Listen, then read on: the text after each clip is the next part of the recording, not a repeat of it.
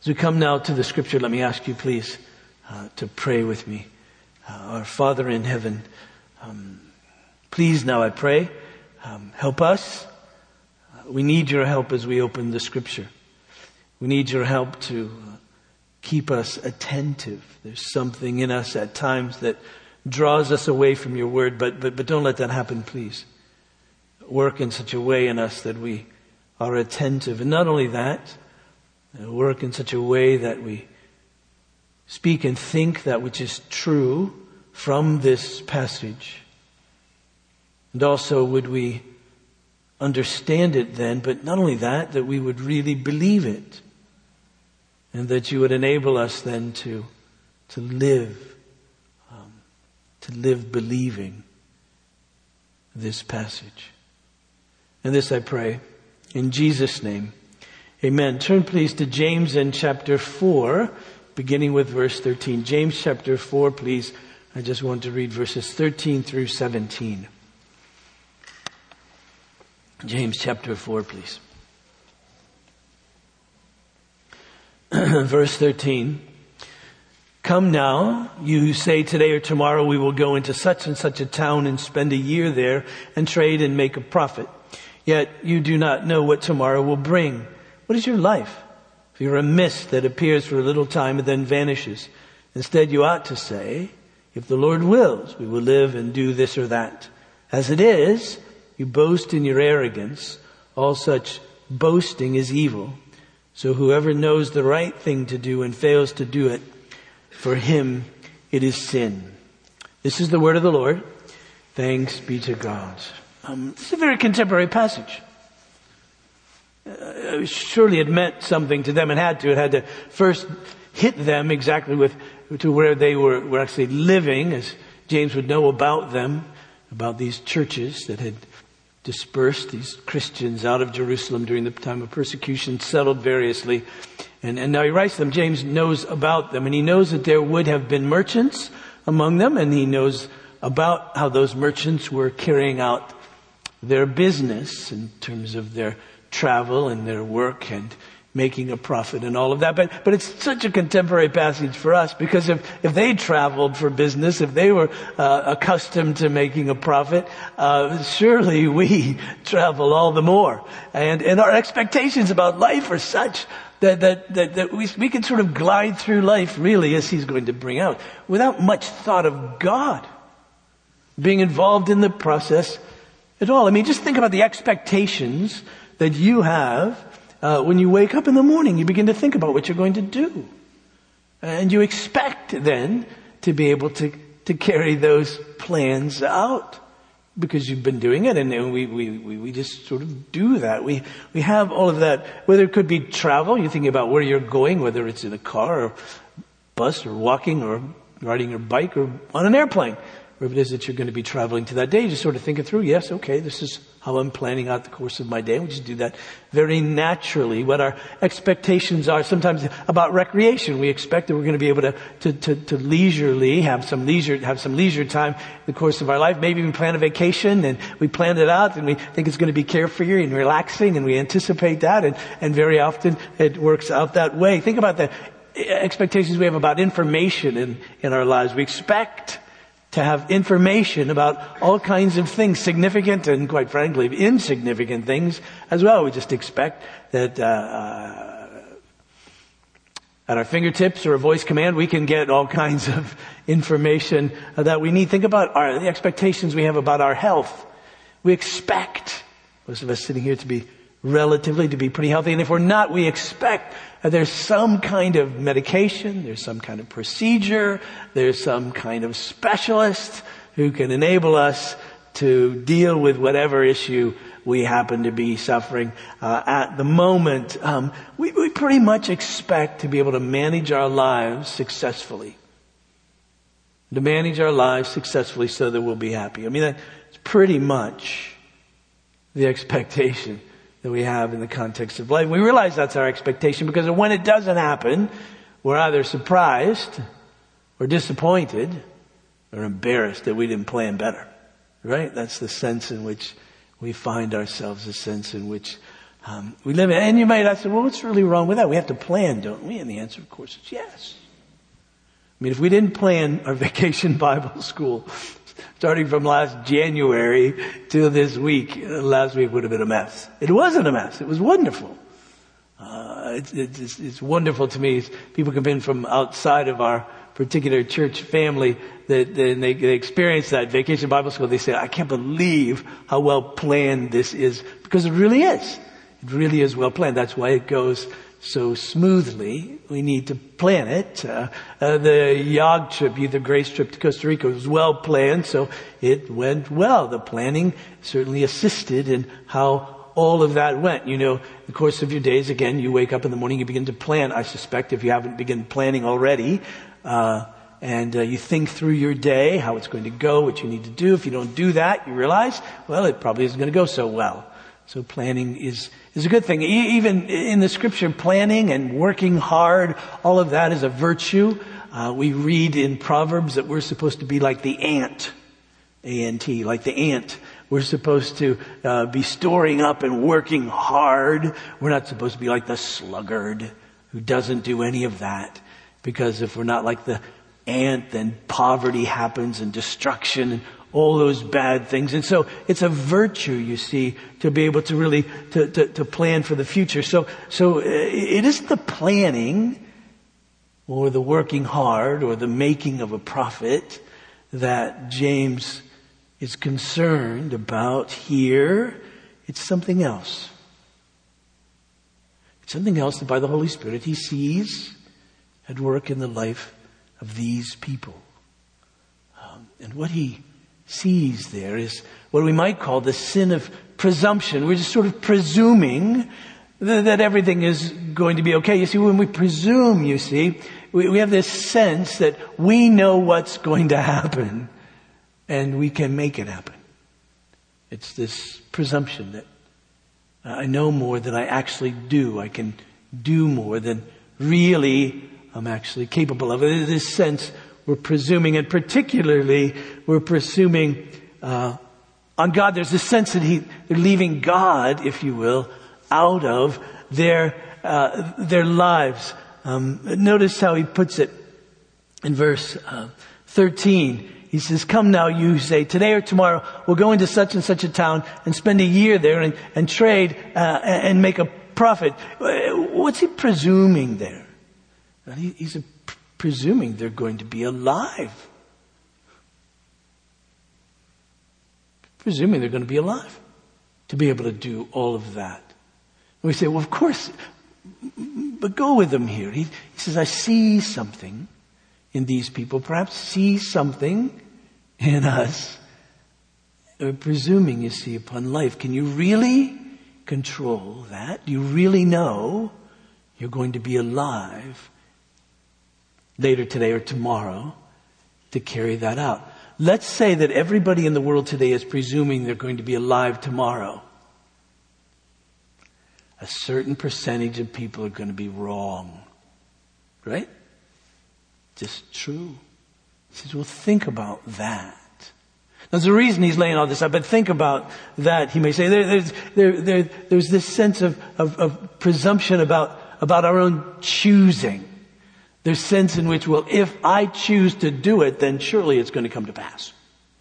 if I choose that I'm going to go to a city tomorrow, surely because I, have chosen it, I, am going to be able to do this. I'm going to be able to, to have the ability and the wherewithal and, and uh, all the circumstances that need to come into play for me to be able to do that. I'm, I'm going to be able to accomplish that. And not only that, I'm going to be able to make a profit when I do it. In my business, I, I, I know enough I can arrange things in such a way that I'll be able to make a profit. Now, that's no doubt based on past experience in some regard, but, but, but, but James just wants to just say, hey,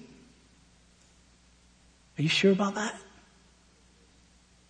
Do you really have that much control over life and control over the situation? It's kind of like that, um, well, at best, half truth we tell our children. You can be anything you want to be. really? I think your average kid should say, I don't think so. You see. I pretty much knew by junior high that I wasn't going to play for the Boston Celtics. Right? And uh, so uh, there's a sense in which we, we get, but, but we, we, know what we, we know what we're telling our kids, but we don't want to limit them. But, but on the other hand, it's presuming a lot.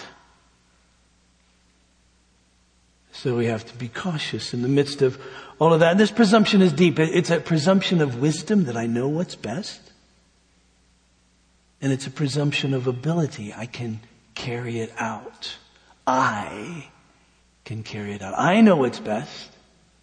And I have the ability, you see, then, the power to carry it out. It's, it's, a presumption of wisdom, you see, and power. And again, you're probably thinking, I was thinking as I just working through this, what's the big deal? I mean, how else are we supposed to talk? I mean, I mean, uh, don't we say, hey, I'll meet you for lunch on this particular day and, and that's, or, or I'm going to go to the zoo this afternoon or I'm going to start a new job in August or I'm going to go to Colorado for vacation in, uh, July, whatever it is, you know, we, we kind of speak like that. And, and the truth is that, that we do, but there's, there's something here. There's, there's a danger that James sees in the midst of all of this. And the danger is this presumption that I'm acting as if, I'm acting as if I'm God.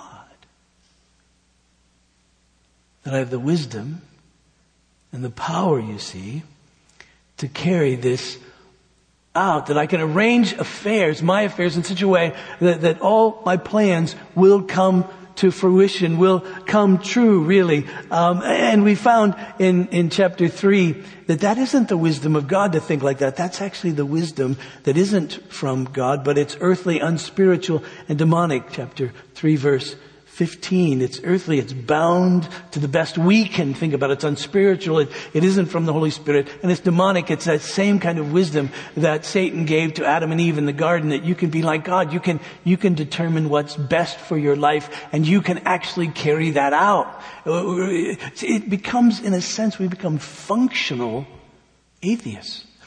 We become functionally not really conscious of God, and we can put ourselves really uh, in His place. And it's the kind of evil, as he puts it here, it's the kind of evil that keeps us from submitting ourselves to God consciously. It's the kind of evil that keeps us from drawing near to Him. It's the kind of evil that keeps us from receiving his word, this, this pride. Remember in chapter 1 and verse 21, he says this, that we're to receive with meekness the implanted word that's able to save your soul. If we lose this humility, then we'll lose this dependence upon His word and follow our own word.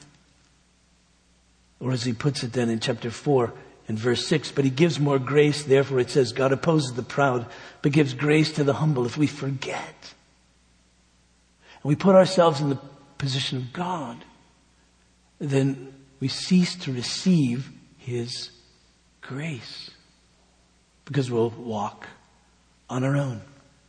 This is what we might say an insidious thing that happens in a church, that it's, it's, it's, it's gradual it can be subtle, if you will, but it's devastating in the end. Uh, turn uh, to Deuteronomy and chapter 8, please. Deuteronomy and chapter 8. If you have a Bible, turn to that. If you don't, there should be one in your pew or you have some kind of electronic device, you can find it. Um, Deuteronomy chapter 8.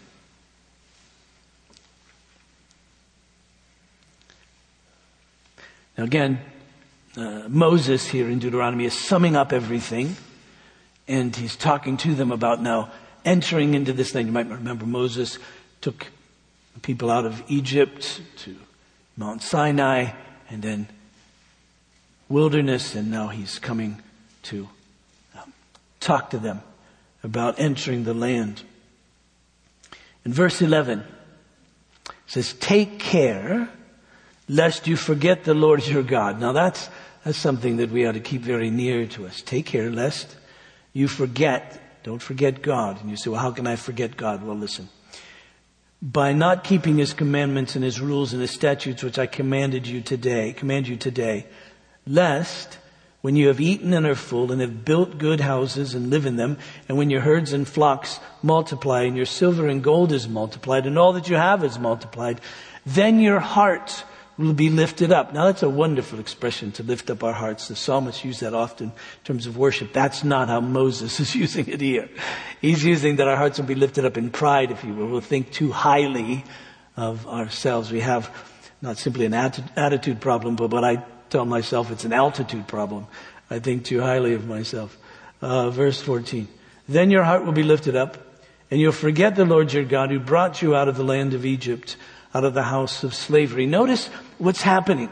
We're becoming increasingly, they're becoming increasingly competent, if you will, wealthy, and things are going kind of according to plan.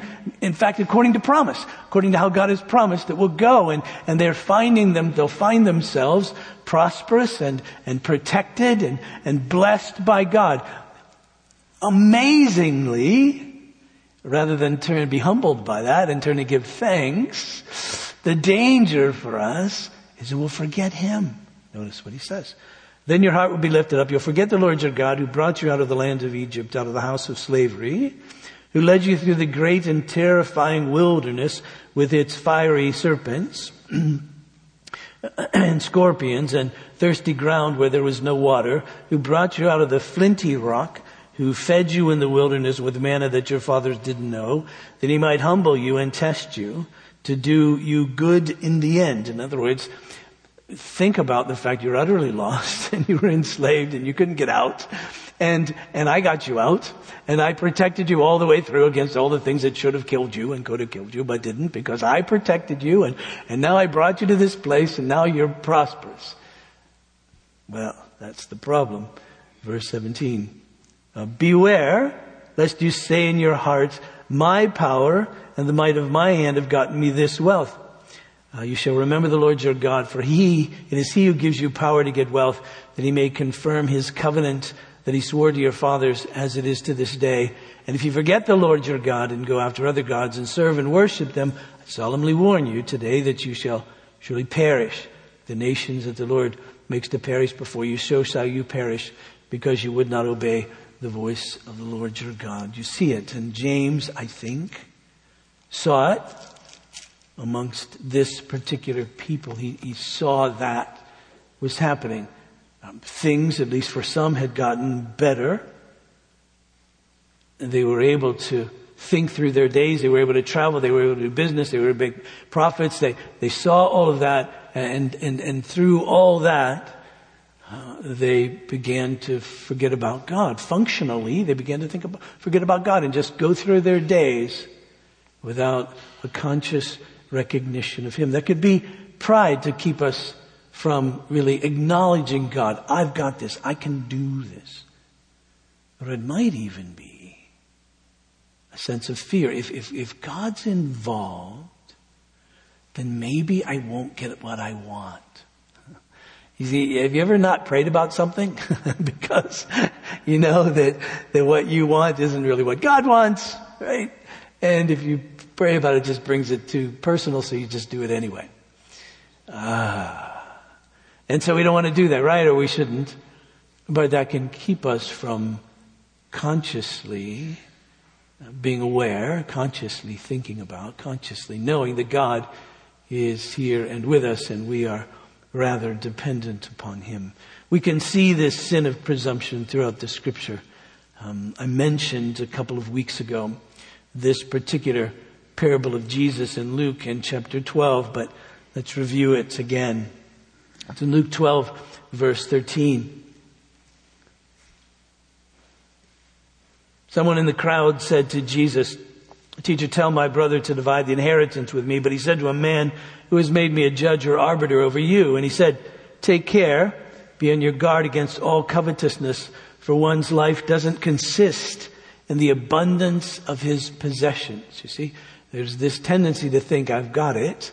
I've got all that I need if I have sufficient possessions.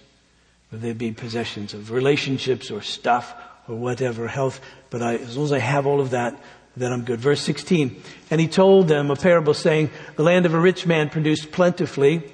And he thought to himself, what shall I do? For I have nowhere to store my crops. And he says, I'll do this. I'll, I'll tear down my barns, build larger ones, and there I'll store all my grain and my goods. And I'll say to my soul, soul, you have ample goods laid up for many years. Relax, eat, drink, and be merry. In other words, he says, I've got this. I've got everything I need. Um, this is it. I've accomplished. I have it. I'm good. And then Jesus said, fool. Now remember, and the Bible uses the word fool, it means you're living as if there is no God. The fool says in his heart, there is no God. You're living according to your own thoughts, your own wisdom, your own power. You're a fool then, right? It's a technical term, if you will, in the Bible.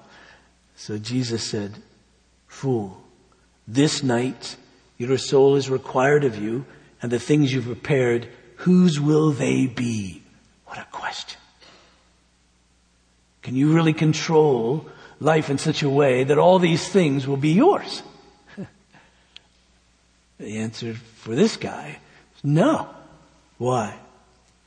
Um, because his life was going to be required, his soul, he was going to die. So Jesus summarizes, so is the one who lays up treasure for himself and is not rich toward God. You see his presumption. He presumed, he knew it, he presumed he could, he presumed, and then it was all taken. Turn to Matthew in chapter 24.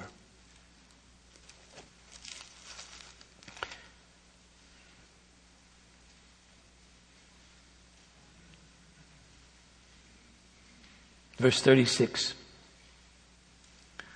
But concerning that day and hour, no one knows, not even the angels of heaven, nor the Son, but only the Father. For as we're in the days of Noah, so it will be, uh, so will be the coming of the Son of Man. For as in those days before the flood, they were eating and drinking, marrying, giving in marriage, until the day when Noah entered the ark, and they were unaware until the flood came and swept them all away, so it will be at the coming of the Son of Man. There's this sense that everything's going as it ought. We're, we're, eating and drinking. In other words, we're surviving. We're eating. We're being well fed, and and uh, we're and and we're marrying and giving in marriage. So life is going on, and uh, expectations are there, and it seems like it's. Eh, but but but what we don't see, what they didn't see, was a big flood was coming, right? And do we really see what's coming? Just presuming, just going along you see. And so, so James wants to catch them, wants to catch us up as well. And so he continues on. Um, he says, you say today or tomorrow we'll go into such and such a town and spend a year and trade and make a profit. Verse 14, yet you do not know what tomorrow will bring. What is your life? You just don't know, do you? We really know what tomorrow will bring. Well, well, we, we have this sense of it because But really, do we know? Do we have control over all the factors so that tomorrow will bring what we think it's going to bring, that tomorrow will bring what it, at least in our minds, ought to bring? James is saying, no, no, you really don't. You really don't know that. And then he says this, what is your life? For a mist that appears for a little time and then vanishes. Now, by that he doesn't mean your life is worthless. It's just like a mist. Boom, it's gone. That wasn't his point. His point is that you don't know how long it's going to last. Mists are like that. You go out and some days it lasts a while, some days not so much, but it doesn't last all day and it, it, it goes. Uh, it sort of goes. And he says, what life is like, isn't it? It's like a vapor. It just goes. It's short. No matter how big a fish you are in this pond, the pond of all of history is huge. and so we're all little fish. and so, really, really, James says, really. Do you think you're all that?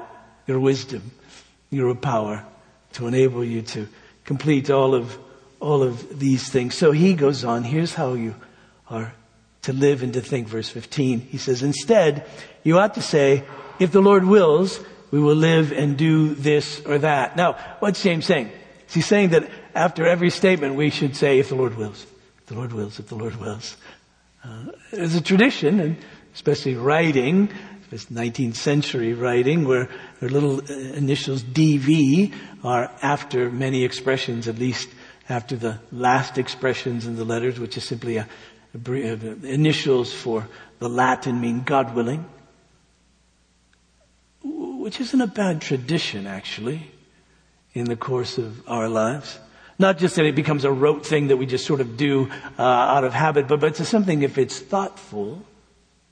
James is saying, I'm not after that. I'm not after you to say, if the Lord wills, if the Lord wills, if the Lord wills all the time. But I want that to be in you. I want that to be the context of your whole life that you really live. And, and so what James is saying, I think for us, is that we need to say it from time to time. We, we, we need to be conscious of it from time to time. That's why, if I could just do another plug here for what we do on Sundays. That's why, as we say, we gather to worship on Sundays. God has wired us in such a way that one day in seven, we must stop. That's how He's made us. Part of the whole meaning of the Genesis 1 passage of how God has made us. He's made us that one day in seven we must stop. And we must stop to, to put our eyes upon Him, if you will, to realize that He is, and to realize that He's the one who governs everything. It isn't us. It isn't you and me. It's God. And I, believe this. I believe that if we don't do that, then we'll get everything backwards. We'll get everything upside down. We'll forget that God is. We have to consciously come, gather together as a community of people and worship and say, no, God is He's all that. It's His wisdom. It's His power. It's His strength. God is. And so, so that's what keeps us. One of the ways that we say, if God wills, is when we gather together. Because our gathering together is an acknowledgement that He is and who He is. You see, J- James raises all of this to humble us, to enable us to realize that it's the Lord who wills what will ultimately happen. Um, it's rather famously put in our own Westminster Confession, chapter 3, opening sentence of chapter 3, reads this From all eternity, and by the completely wise and holy purpose of his own will, God has freely and unchangeably ordained whatever happens. Now, you may begin listing all of your questions of that. Stop. Just stop. And just realize that if God is God, then this must be true. he must be. That's, that's the very idea, if you will, of God. That He's the one. So it makes Him God who ordains all things that come to pass. Nothing that come, can come to pass outside of God. If there's something more powerful than God to bring to pass something that God hasn't ordained, then that, which is more powerful, is God. So erase the one that you had and put this other one in its place. That's, that's God, you see. That's who God is. It's just simply true. And James reminds us of that by saying it's God who wills, who decrees that which is going to come to pass. And it isn't you and me. And he, he says that, A, because it's true, but B, to humble us, to put us in our place. Not in a bad way, but in a reasonable way. This is who we are. That's where we are. We are under God, if you will. He's the one, and he, and he governs all things by his his providence. Jerry Bridges, our friend, uh, has, uh, I think, for me, the most helpful definition of providence. He puts it like this. He says, God's providence is his constant care for and his absolute rule over all his creation. It's not saying anything more than Westminster said. But he says God's providence is his constant care for and his absolute rule over all his creation. But here's what's helpful for us as well. He says, for his own glory and the good of his people. In other words, God's at work, ruling and reigning over all things, ordaining all things that come to pass. What ordain essentially means to arrange all things, ordaining all things that come to pass as He wills. But his, he has a purpose, you see, and His purpose is His glory. Couldn't be a better purpose. To reflect God. Couldn't be a better purpose than that. What could be better than a world that actually reflected, glorified, actually reflected God? His wisdom, His goodness, His power. Who else's glory do you want reflected on the earth? Well, who else's glory would make this a better place? Well, I think we've proven it's not ours. His glory. You see, that's going to be the, the, the, the, wonder and, and the greatness, if you will, of the new heavens and the new earth, which is to come. Everything there is going to glorify God. It's going to reflect Him. That's what's going to make it great. That's why sometimes we just simply refer to it as glory. it's the glory of God. His wisdom, His goodness. Everything that's right and good will be reflected. That's the best, you see. So He's at work right now, even bringing all that to pass, reflecting His glory, and, because He loves us and cares for us, for our own our own good. That's what James is saying. This is what you really want for the Lord's will, you see, to be done. It's to humble us. It's to cause us then, as he puts it in chapter 4, to submit ourselves to God, verse 7, to draw near to him, that we may be humbled to be able to receive uh, his grace. You see, everything else is evil. Notice how he puts it. Verse 16. As it is you boast in your arrogance, all such boasting is evil. That is, it's from the evil one. This isn't God's wisdom. Verse 17 then. So whoever knows what, whoever knows the right thing to do and fails to do it, for him it is sin. What is the right thing to do? The right thing to do is to submit ourselves to God, to draw near to him, to humble ourselves before him. You see, that's the right thing to do to depend upon Him, you see. That's, that's what we're, that's what we're to do. In fact, we read through Proverbs a while ago too, uh, in chapter 3, this um, admonition really, a layout of how we're to live, verse 5 of Proverbs 3, and we're to trust in the Lord with all of our heart and not lean on our own understanding.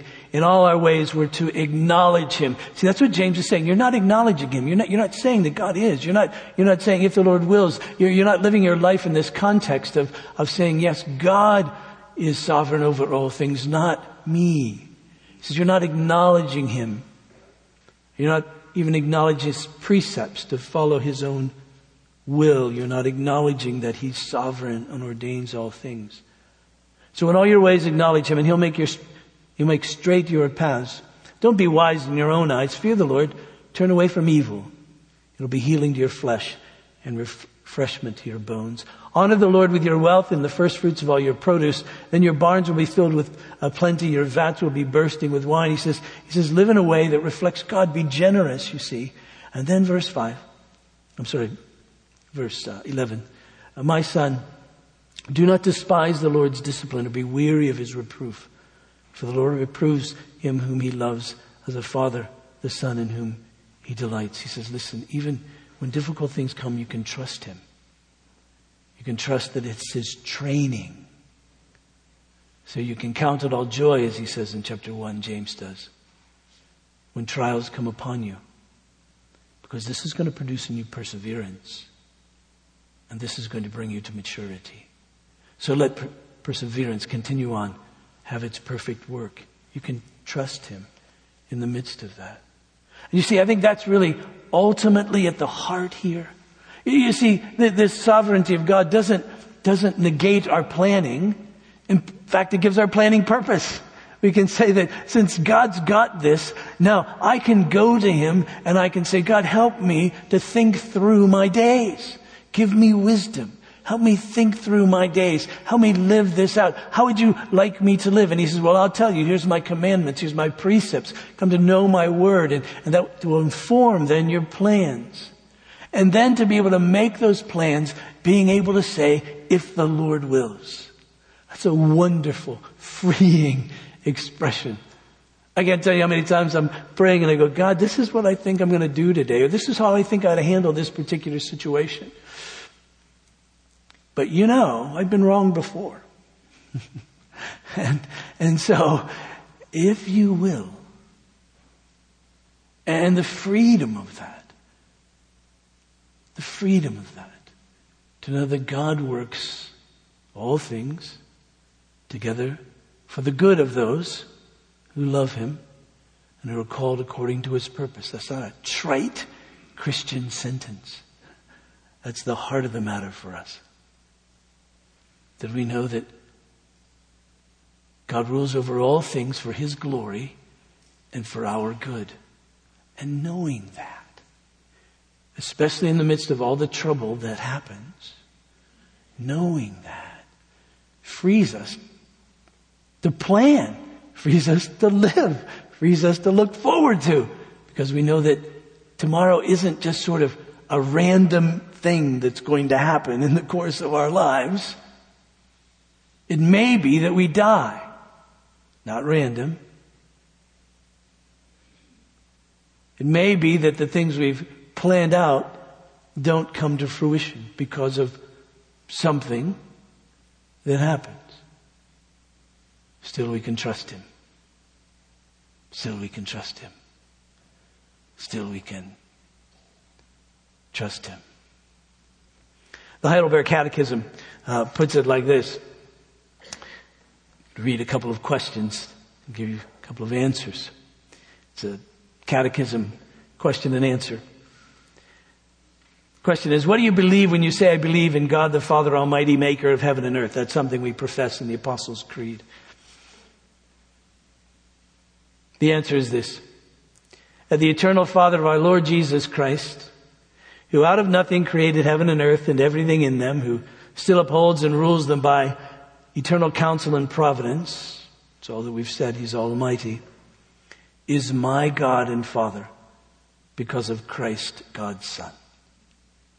I believe in God the Father Almighty, maker of heaven and earth.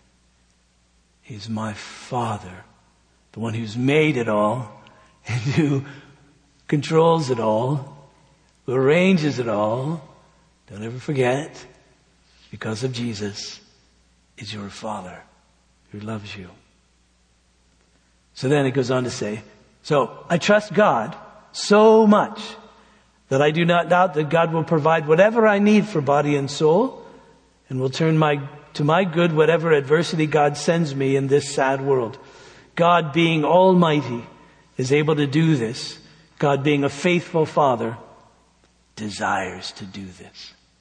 See, we talk about God and we talk about his sovereignty. We talk about his providence. We talk about his ordaining all things to come to pass. Remember, this God who is our father is wise and he's almighty and he's good. Now, if he were just wise and almighty, it'd be scary if he weren't good. Because if he were evil, then all of his wisdom would go to creating the greatest evil that you could ever imagine, and nothing could thwart him because of his power. But he's good. Therefore, all of his wisdom goes to producing that which is ultimately good. Nothing can thwart him. And since he's our Father, we can trust that that which he ordains for us will, as the Romans passage I mentioned earlier, will work together for good. Why? Because our Father has called us to this purpose and we love him and we trust him. So then the next question in Heidelberg. What do you understand by the providence of God? Well, the almighty and ever-present power by which God upholds heaven and earth and all creatures and so rules them that leaves and grass, rain and droughts, fruitful and unfruitful years, food and drink, health and sickness, riches and poverty, and everything else come to us not by chance, but by God's sustaining hand. You see, the wonder, one of the reasons I like to read Heidelberg to you um, is because it was meant to be read to you. It wasn't just a systematic theology, but it was written to be read at church uh, like this. But it's so uh, pedestrian. It's so down to earth, if you will. And the very things, uh, rain and drought and leaves and grass and fruit and unfruitful years, food and drink and health and sickness, riches, poverty, everything else come to us by God's gracious, sustaining hand. And then finally this. How does the knowledge of God's creation and providence help us? It helps us like this. We can be patient when things go against us. Why? Because we know that God is ultimately behind all this. And His intention for it isn't that it goes against us, but it brings good to us. And you can say, but there's some really, really bad things out there. Really, really bad things that are happening to me. How does he do that? I don't know. I am not God. I couldn't do that. Don't trust me. All right? I couldn't do that. Don't. But he's God, you see. He's God. And he's promised, and he's good, and he's powerful, and he's wise. He'll bring it to pass. So we can be patient when things go against us. Thankful when things go well. And for the future, we can have good confidence in our faithful God and Father that nothing will separate us from His love. You see, that's the ultimate, isn't it? All creatures are so completely in God's hand that without the divine, they can neither move nor be moved. You see, it isn't random, it isn't fate, it's God. It's God who's behind it. So James says, people, please, please, please, don't ever get to the point where you're forgetting Him. Don't, don't ever get to the point where you're just functionally working without, without this consciousness of God. How do you, how do you put that in your mind? Well, when you wake up in the morning, before your feet hit the floor, think, God. It's my personal, you don't have to do this, this, and this isn't bragging or complaining. It's the only way I can do it. But as I'm entering, getting out of bed, you know, I'm thinking, um, uh, enter his gates with thanksgiving, his courts with praise, give thanks to him, bless his name, for the Lord is good. Just, it's just, you know, after a while do that. It becomes a habit of your life, a good habit of your life, something like that. Whatever it is, to think of him when you're getting up and getting around. Karen sometimes says, what are you saying? I said, ah. I mostly mumble it at that hour of the morning. She knows now, yes, of course. But I mostly mumble it. But, but it's just to help me and help me get going consciously, to put in my heart's mind that it's God, you see, that's ordered my day. It's God who's involved in all of this. And not to become functionally an atheist and just sort of plan through, plan through my life and to trust in the Lord. And not lean on my own understanding, but in all my ways, acknowledge Him. And He, and only He, in ways that sometimes I cannot even anticipate, will make my paths straight. Let's pray. Father, I pray for us today that you would help us Sounds funny to even say this, but never to forget you. And that you would enable us, I pray, to always be conscious of your presence, always be conscious of your sovereign power, always be conscious of your sovereign wisdom, always be conscious of your sovereign goodness and grace. And that we would live our lives in that. We would live our lives in the context of that. Whatever our thinking, whatever our planning may be, we're always in that. That your name would be hallowed. That your kingdom would come. That your will would be done. In the context of our own lives. Even as it is done in heaven. For really, yours is the power and the glory, the kingdom forever. So, so, so, so let us live in the security of that. Cause it to humble us so that we'll submit ourselves to you, so that we'll receive your word with meekness, so that we'll receive your grace, that we might live. Father, we give you thanks for how you ordered our VBS this week, and we pray that you would continue to cause fruit to come from it in the lives of the children and the lives of those who helped and worked. That the children would know that they're loved by us, by you, that the children would know the gospel of our Lord Jesus Christ. That those who worked would be blessed by having served and would know that serving you is a great joy. And that you would work even this same gospel which was taught by them in their own lives that they would live it and know it in. Father, we thank you for the seniors, graduated seniors, and the leaders that came back from Costa Rica. Thanks for the good report. Thanks for how you ordered that trip to go. And we pray you continue that that trip would be a blessing in the lives of kids and leaders that went and also the kids at the orphanage and others with whom they had contact this week. So please, I pray,